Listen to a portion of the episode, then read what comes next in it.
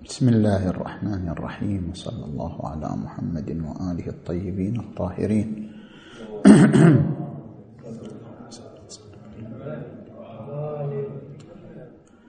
ما زال الحديث حول مبدأ السببية. وقد تناول هذا المبدأ الدكتور زكي نجيب محمود في عدة من كتبه منها كتابه ديفيديوم وكتابه نحو فلسفة علمية وكتابه المنطق الوضعي. وحاول من خلال كتبه نقد ضرورة السببية. وهذا ما نتناوله هذه الليلة.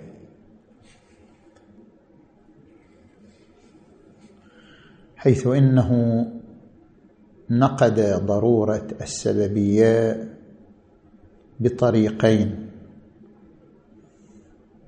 الوجدان والبرهان. فأقام طريقين لنقد ضرورة السببية طريقا وجدانيا وطريقا برهانيا.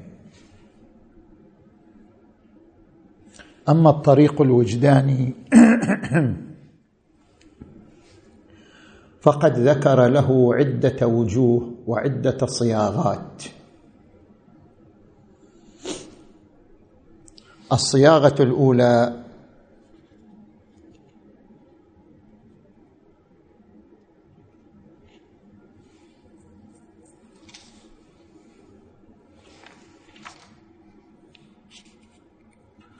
ما ذكره في كتابه نحو فلسفة علمية. صفحة 297 قال الوجدان لا يدرك. الوجدان لا يدرك فكرة السببية.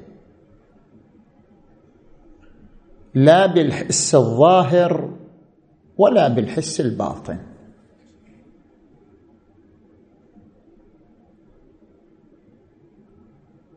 والوجه في ذلك أن الوجدان لا يدرك فكرة السببية لا بالحس الظاهر ولا بالحس الباطن. أن الفلاسفة يدعون طبعا بحسب ما يرى هو أن الفلاسفة يدعون أن التتابع والتعاقب بين الأحداث على قسمين. هناك تعاقب وتتابع اتفاقي وهناك تتابع وتعاقب سببي. فيقولون فرق بين تعاقب الليل والنهار وبين تعاقب الحرارة مع وجود الشمس. فيقولون بأن كلاهما تعاقب. جاء النهار أول ثم جاء الليل. جاءت الشمس أول ثم جاءت الحرارة. كلاهما تعاقب. أما التعاقب الأول وهو مجيء الليل بعد النهار مجرد أن مسيرة الوجود على هذا ما في علية. يعني ليس مجيء النهار هو السبب في مجيء الليل. متعاقبان متتابعان. ليس بينهما أي علاقة سببية. مجرد أنهما حادثان متعاقبان. بينما التعاقب بين طلوع الشمس وحصول الحرارة هذا تعاقب على نحو السببية. هكذا يدعي الفلاسفة أن هناك نوعين من التعاقب أحدهما التعاقب على نحو السببية. صحيح؟ يقول زكي نجيب, نجيب محمود نحن عندما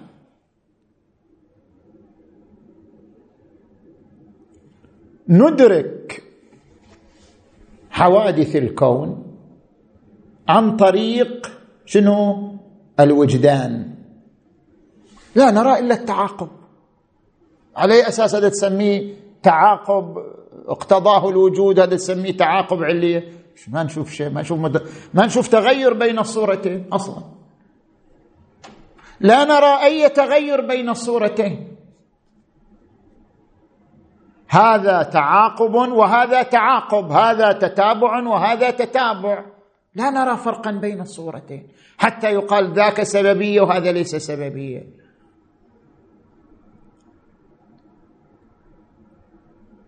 فلذلك ذكر هيوم لأنه هو عنده كتاب في ديفيد هيوم هو نفسه زكي نجيب محمود. لذلك ذكر هيوم أن العلية التي يدعيها الفلاسفة هي مجرد التتابع في الواقع الحسي.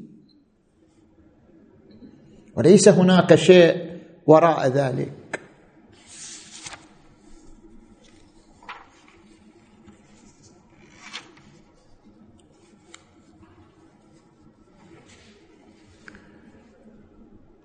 ويؤكد ذلك بقوله طبعا إحنا صغنا كلامه بهذه العبارة. الوجدان لا يدرك فكرة السببية. ما يشوف إلا التعاقب والتتابع. لا الوجدان الحسي ولا الوجدان الباطني. يعني لا تنطبع فكرة السببية لا في الإحساس ولا في العقل ابدا. ما لا الإحساس إلا أدرك التتابع. العقل أيضا ما فهم إلا التتابع.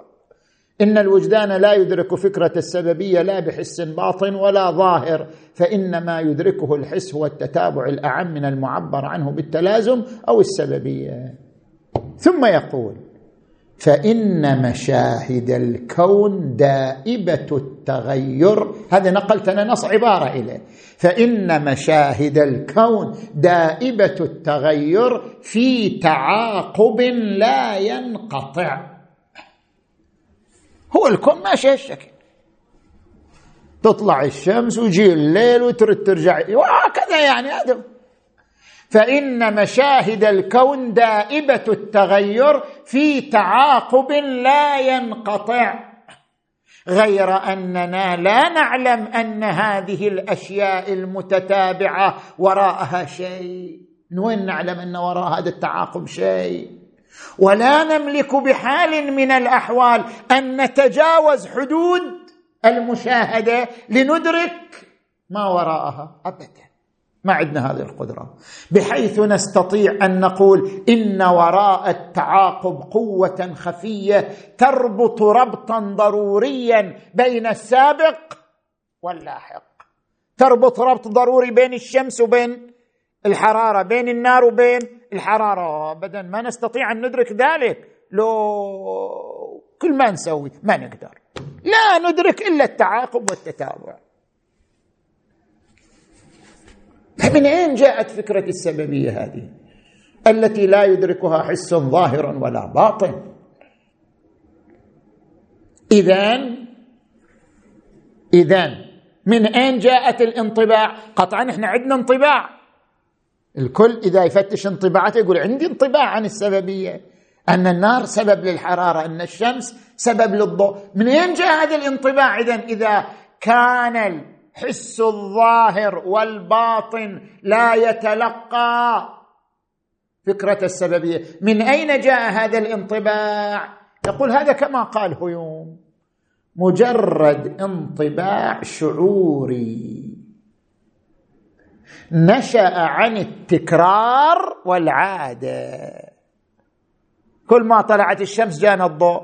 تكرر مرة مرتين عشرين ثلاثين. خلاص صار عندنا انطباع أن إذا طلعت الشمس سياتي الضوء. جربنا كلما اشتعلت النار حصل احتراق. خلاص نتيجة هذا التكرار وهذه العادة صار عندنا انطباع. إذا تصير نار ها رايح يصير احتراق. مجرد انطباع شعوري. أي بعد تكرار طويل نرى أن الذهن يتهيأ بواسطة العادة عند ظهور موضوع إلى اعتبار ما يصحبه عادة. وهذا التهيؤ هو الذي تصدر عنه فكرة الضرورة والسببية. جل الفلاسفة سموا هذا التهيؤ شنو؟ ضرورة سببية مجرد تهيؤ. فهو مجرد انطباع وليس ضرورة عقلية يعبر عنها بمبدأ السببية. فإن قلت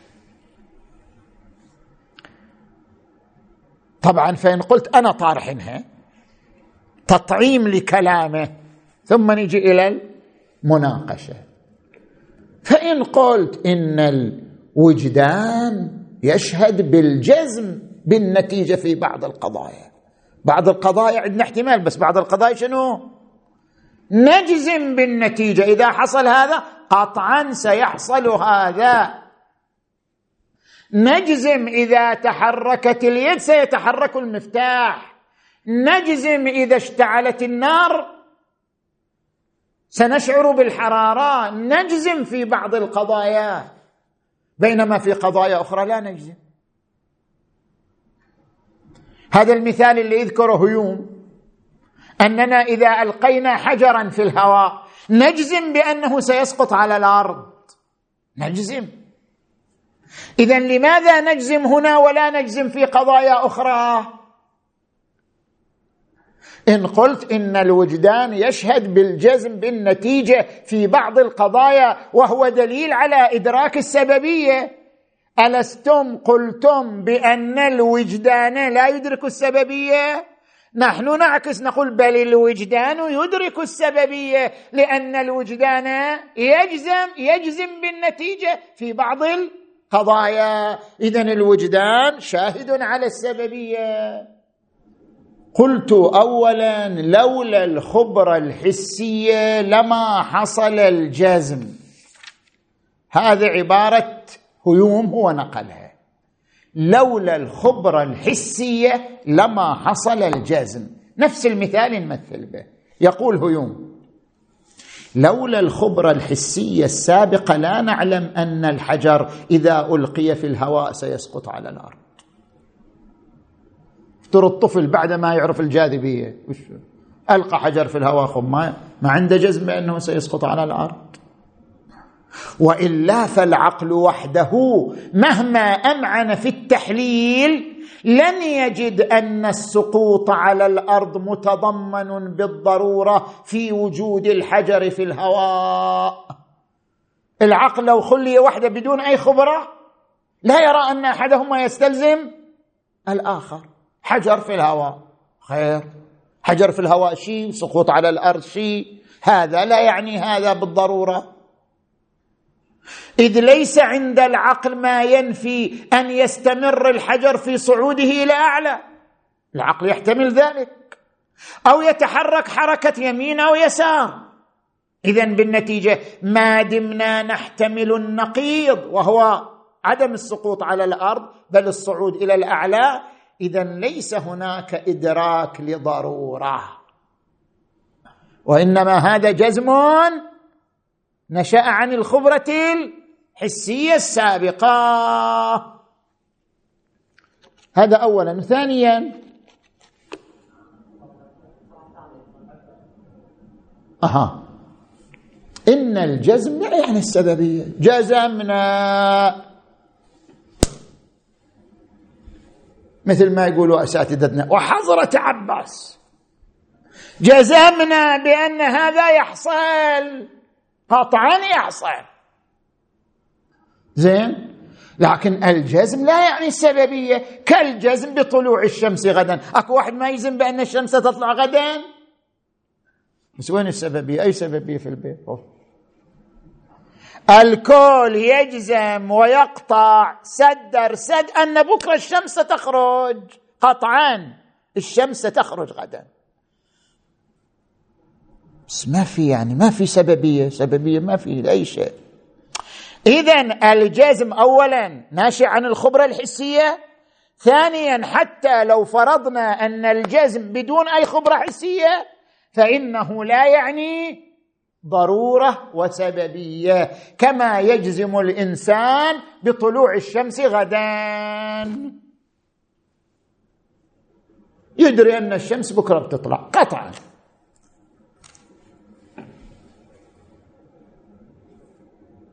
هذا ليس هناك أي أي إدراك للسببية أو الضرورة. هذا كلامه استدلاله الأول. ممتاز. ويلاحظ عليه. اولا إن الجزم على نوعين وتنوع الجزم بتنوع القضية لأن القضية قد تكون تنجيزية وقد تكون تعليقية. أنت تارة تجزم بقضية تنجيزية وتارة تجزم بقضية تعليقية. أنا أجزم بقضية تنجيزية. أجزم الآن أن بر في الشارع في شارع.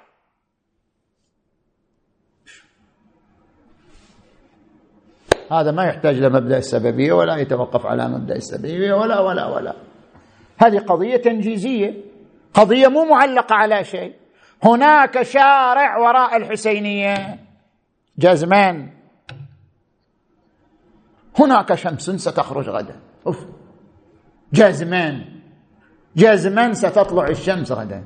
هذه قضية تنجيزية. مو معلقة على شيء. الجزم بالقضية التنجيزية لا يتوقف على إدراك السببية. هذا صحيح. لكن هذا مو محل. مو محل استشهادنا. يعني نحن القائلين بالسببية.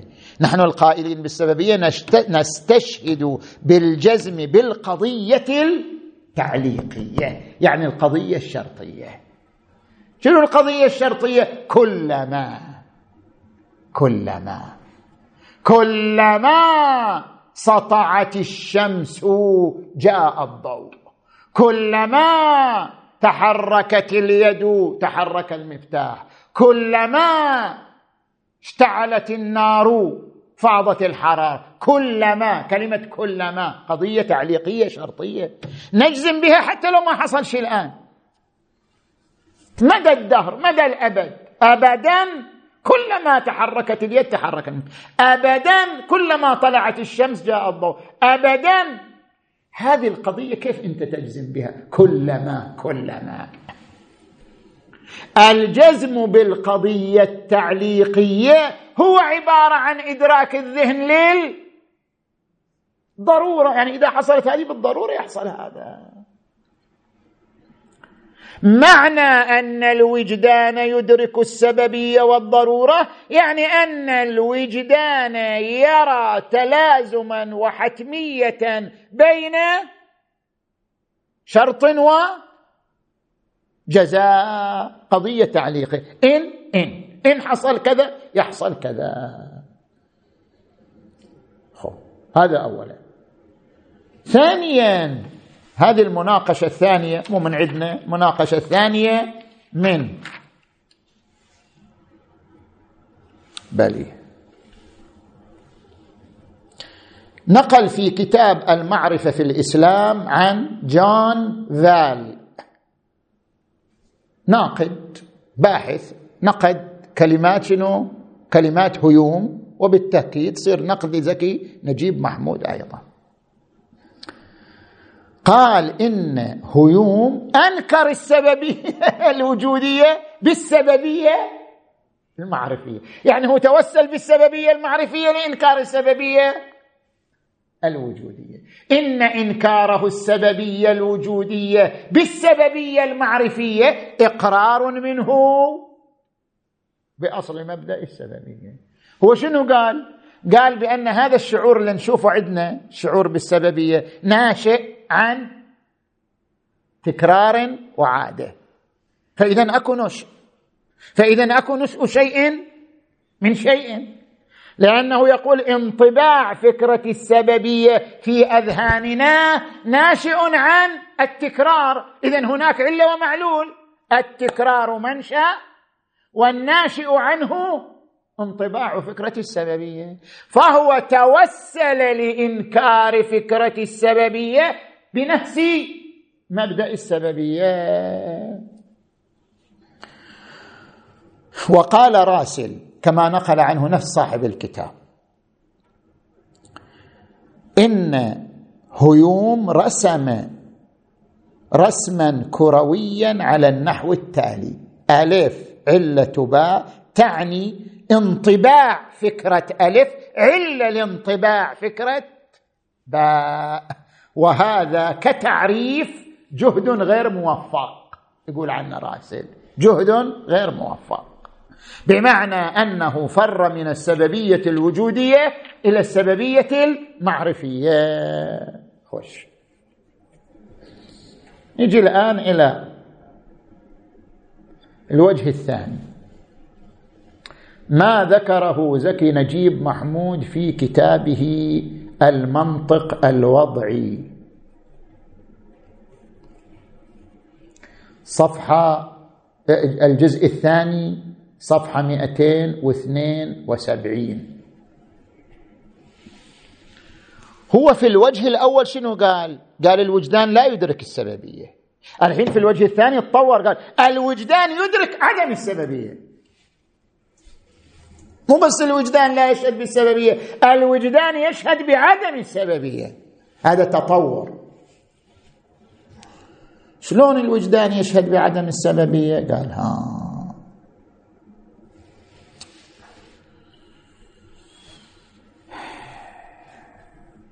قال إن مقتضى التحليل العلمي ترى أنتم ما ترى ما عندكم علم أنتم الفلاسفة اللي تقولوا.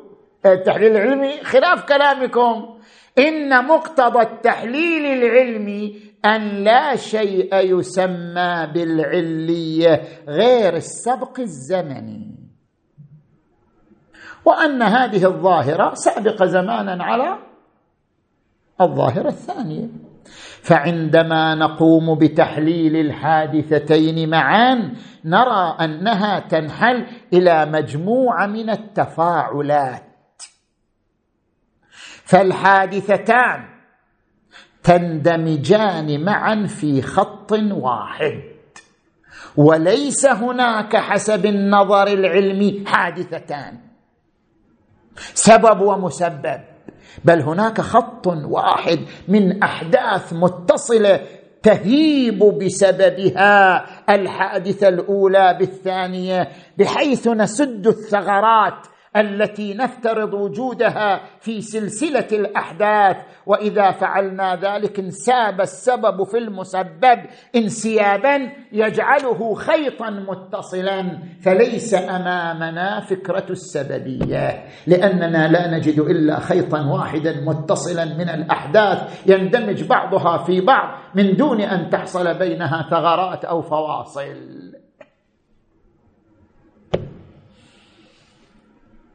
شنو هذا الكلام؟ شنو الكلام؟ هذا الكلام ترى موجود حتى عند الفلاسفة.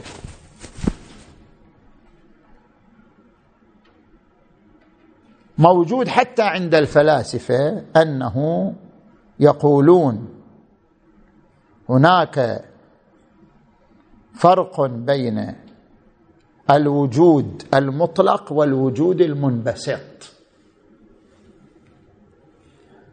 شنو عرف الوجود المنبسط؟ يقولوا هذا الكون المادي اللي إحنا نشوفه ترى كله خيط واحد. خيط واحد سيال متصل بعضه ببعض. ما في أي ثغرات أي فواصل. يعني الآن مثلا طبعا يعني نحن بحسب إدراكنا الحسي. إدراكنا الحسي إذا ناخذ خيط نشوفه شنو؟ نشوفه وجود واحد. ما ندرك أن هناك فواصل دقيقة مجهرية تربط كل نقطة بالنقطة الأخرى. ما ندركها إحنا. ندركه خيطا واحدا. أو حتى هذا الضوء. ضوء المصباح. نشوف كأنه خيط واحد مع أنه ذرات. لكننا نراه خيطا واحدا. الفلاسفة يقولون هذا الوجود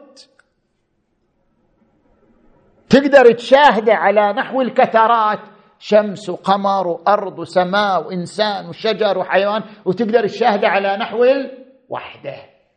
بأن تلحظه خيطا متصلا سيالا يندمج بعضه في البعض الآخر من دون تمييز.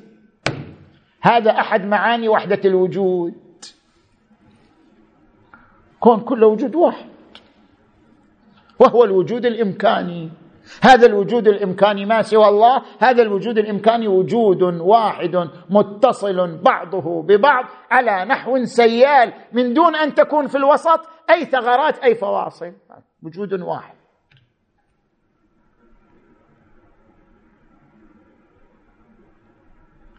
بل إذا ذهبنا إلى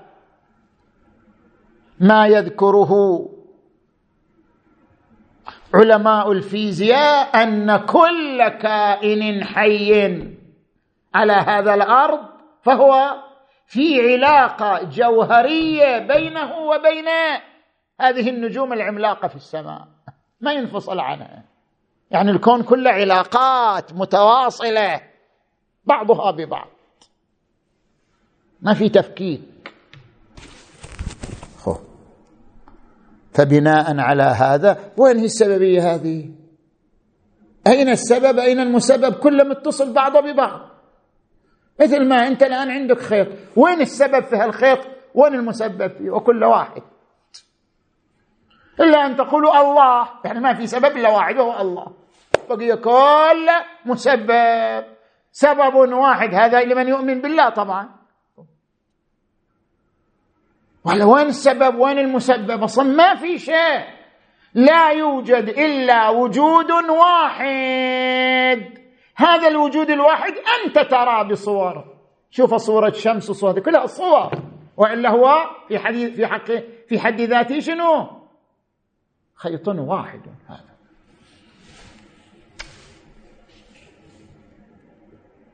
فلا ثغرات ولا فواصل. يقول إن حوادث الوجود خيط واحد سيال متصل تندمج فيه الحوادث بدون فواصل ولا ثغور فلا وجود لدالة على سببية حلقة لحلقة أخرى. أصلا ما تشوف أنت حلقات لا يوجد إلا وجود واحد متصل بعضه ببعض. فأين السبب وأين المسبب؟ اذا الوجدان يشهد بعدم السبب. ما في هذا كله وجود واحد. طيب ما هي ملاحظتنا؟ ملاحظتنا بسيطة.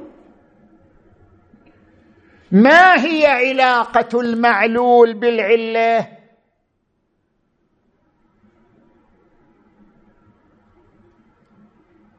نرجع إلى معنى السببية الوجودية اللي شرحناه قبل كم ليلة. قلنا معنى السببية الوجودية ما في ظاهرتين منفصلتين. إحداهما سبب والأخرى مسبب. المسبب ولاده من رحم السبب. المسبب وجود نازل للسبب. هذا معنى المسبب. يعني عندما تأتي للنار والحرارة ترى الحرارة هي من النار هي نار هي نار نازلة.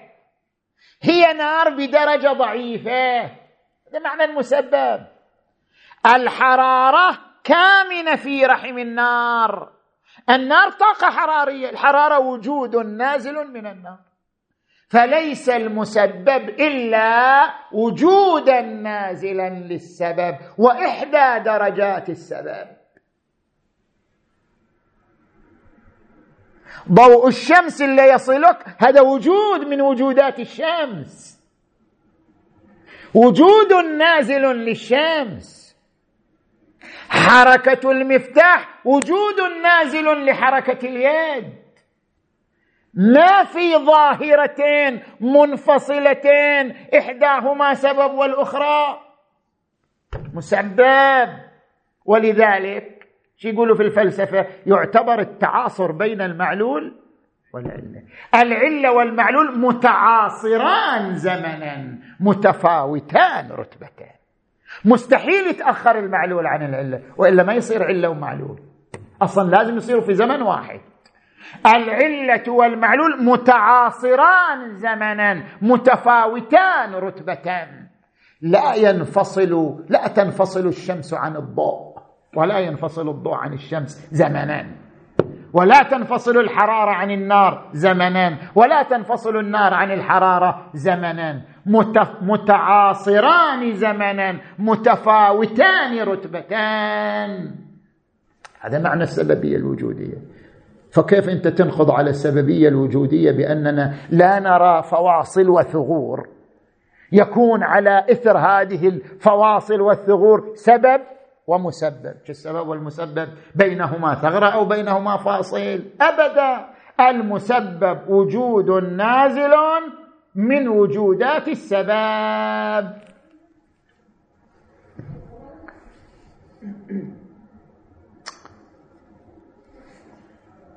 خوش الوجه الثالث الذي ذكره من وجوه شهادة الوجدان بعدم السببيه قال إن الحادث لا تتكرر ابدا. فكيف يتصور قضية شرطية تعني ضرورة حدوث المسبب عند حدوث السبب؟ هذا ما ذكره أيضا في كتابه المنطق الوضعي الجزء الثاني صفحة 273 حيث قال الحادثة تحدث مرة واحدة ثم تمضي لغير عودة. انت شايف ضوء للشمس يرجع مرة ثانية؟ خلاص ما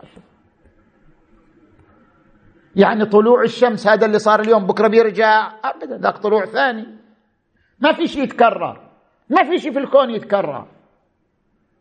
كل حادثة تحدث تذهب لغير عودة ما في شيء يتكرر. حتى كلامك لا يتكرر. لو قلت لواحد كرر الفكرة. هذه فكرة هذه هذا مو تكرار في الواقع هذا وجود ثاني. كل حرف كل حركة كل ضوء كل ذرة نور كل كل حادث في الكون لا يتكرر. يذهب لغير عودة. زين؟ فالسبب لا يعود والمسبب لا يعود. لا اللي سميناه سبب يعود ولا اللي سميناه مسبب يعود. ابدا. إن حوادث الطبيعة فريدة. وإن تشابهت خذ مثلا في عالم الإدراك.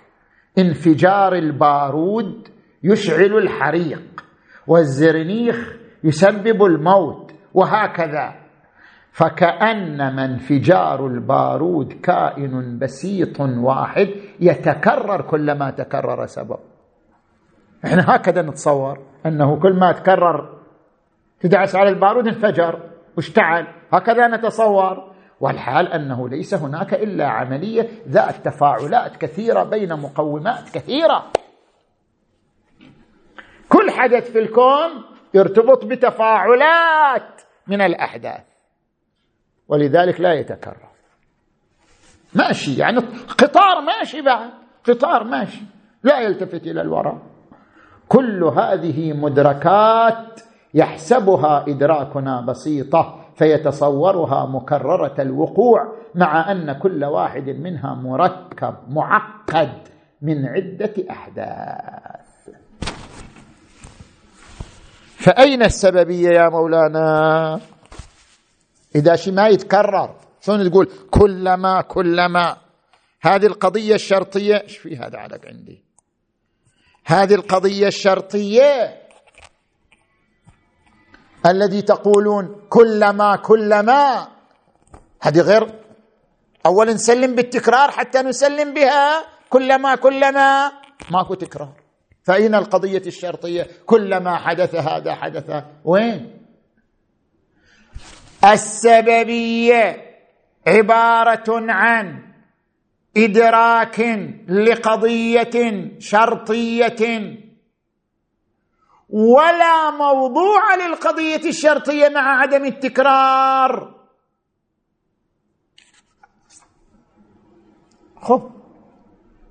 ويلاحظ عليه أن السببية بين الطبيعتين لا بين الأفراد وما لا يتكرر هو الأفراد وليس الطبائع.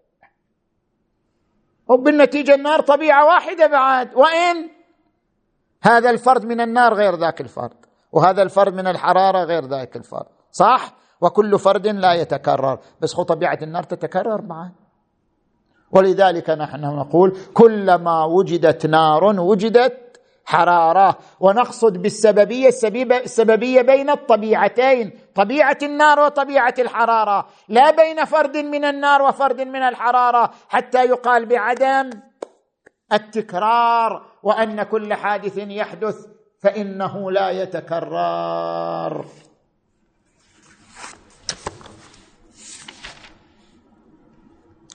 وبعبارة أخرى مقتضى الإيمان بالسببية العدمية وهي استحالة الصدفة.